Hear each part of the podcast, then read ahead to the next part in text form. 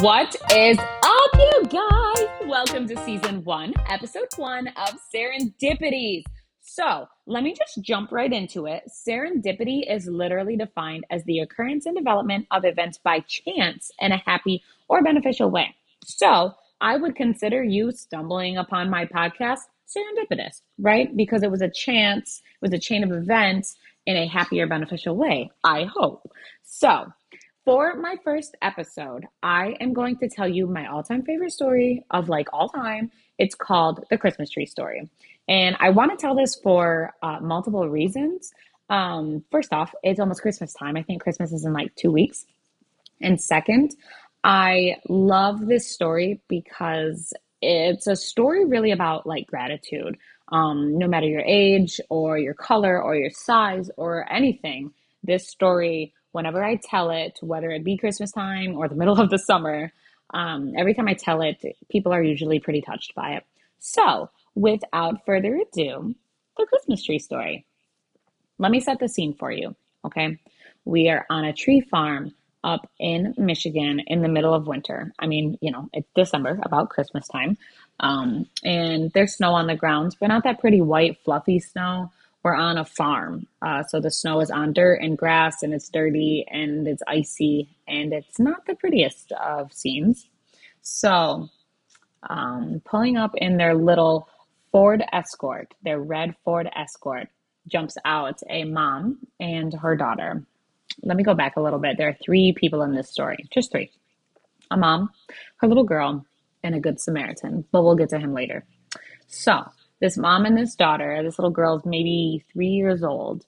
They hop out of their car and they start walking around looking at Christmas trees. Now, the little girl is ecstatic. She loves Christmas time. She loves the snow, even though she is bundled up super tight in all of her winter apparel and can't even put her arms down because she's so wrapped up in coats and sweaters and scarves and hats and gloves, right? So the little girl is ecstatic, but mom, not so much. You see, they've fallen on hard times. Mom works about 65 hours a week, and she's a single mom who can't afford daycare, can barely afford to put food on their table. And all she wants is to make her daughter happy. That's all she wants, is to light that spark in her. So little girl's ecstatic, mom is worried, right?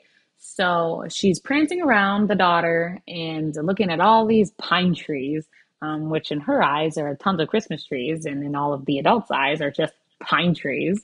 And this little girl finds her tree. She finds it. She points to the tippy top of the biggest Christmas tree on the whole farm and says, "That one." And mom pulls out the crumpled two $20 bills in her pocket. She looks at them in her hand and she puts them back in her pocket. And she says to her daughter, "Honey, this tree is really big. Are you sure you don't want a different one, something smaller?" And the little girl said, "Nope, that one." So mom says, "Okay, honey." So this is where the Good Samaritan comes in. Mom and daughter walk up to the nice man, and mom says, "How much for that one?" And the Good Samaritan says, $60. Mom, again, pulls out the two 20s, just checking in case they magically multiplied and turned into three 20s. Alas, they didn't, and she still only had two $20 bills. And she crumpled them back up and put them in her pocket. And she turned around to her little girl. She knelt down, so she was her size. And she had to break the news and tell her little 3-year-old girl, "I'm sorry, baby, but we can't get this one. We have to get a smaller one." The Good Samaritan said, "Wait." Mom stood up, turned around, and said, $40. Merry Christmas. And you would have thought that this man just gave the mom $1 million. The tears in her eyes, and she was overly ecstatic that she was going to be able to make her daughter's Christmas, because it was just them two. It wasn't anybody else. All they had was each other. So the Good Samaritan helps chop the tree down. They strap it to the top of her little stick shift 90s Ford Escort. Mom and daughter hop in the car, and away they go. So they get home, And of course, the 3-year-old girl is no help to dragging a big pine tree into the house. So mom does it all by herself. She puts it up in the corner, and the top of the Christmas tree is bent against the ceiling. It's so big, it doesn't barely fit in their house. And she gets it up. Finally, if she's huffing and puffing, she kind of lays against the wall, sits down, and little girl goes off and, plays or whatever, goes to her room.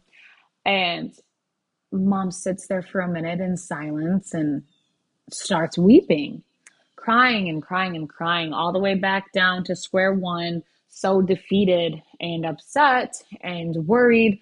And the little girl, her daughter, hears mom crying. So here she comes, little pitter-patter feet coming out to mom's rescue. And she says, "Mom, what's wrong?" And mom, weeping, says, "Honey, I ruined Christmas." And the little girl says, "Mom, how?" And mom says, "Honey, we don't have any lights. We don't have any decorations. We don't have bulbs. We don't have garland. We don't have a star. We don't have a little rug for the Christmas tree. We don't have anything. All we have is a pine tree." And the little girl looks up at her Christmas tree and looks back at her mom. And she says, "Mom, I think our tree is beautiful." And wraps her arms around her mom's neck, kisses her on the cheek, dries her mom's tears.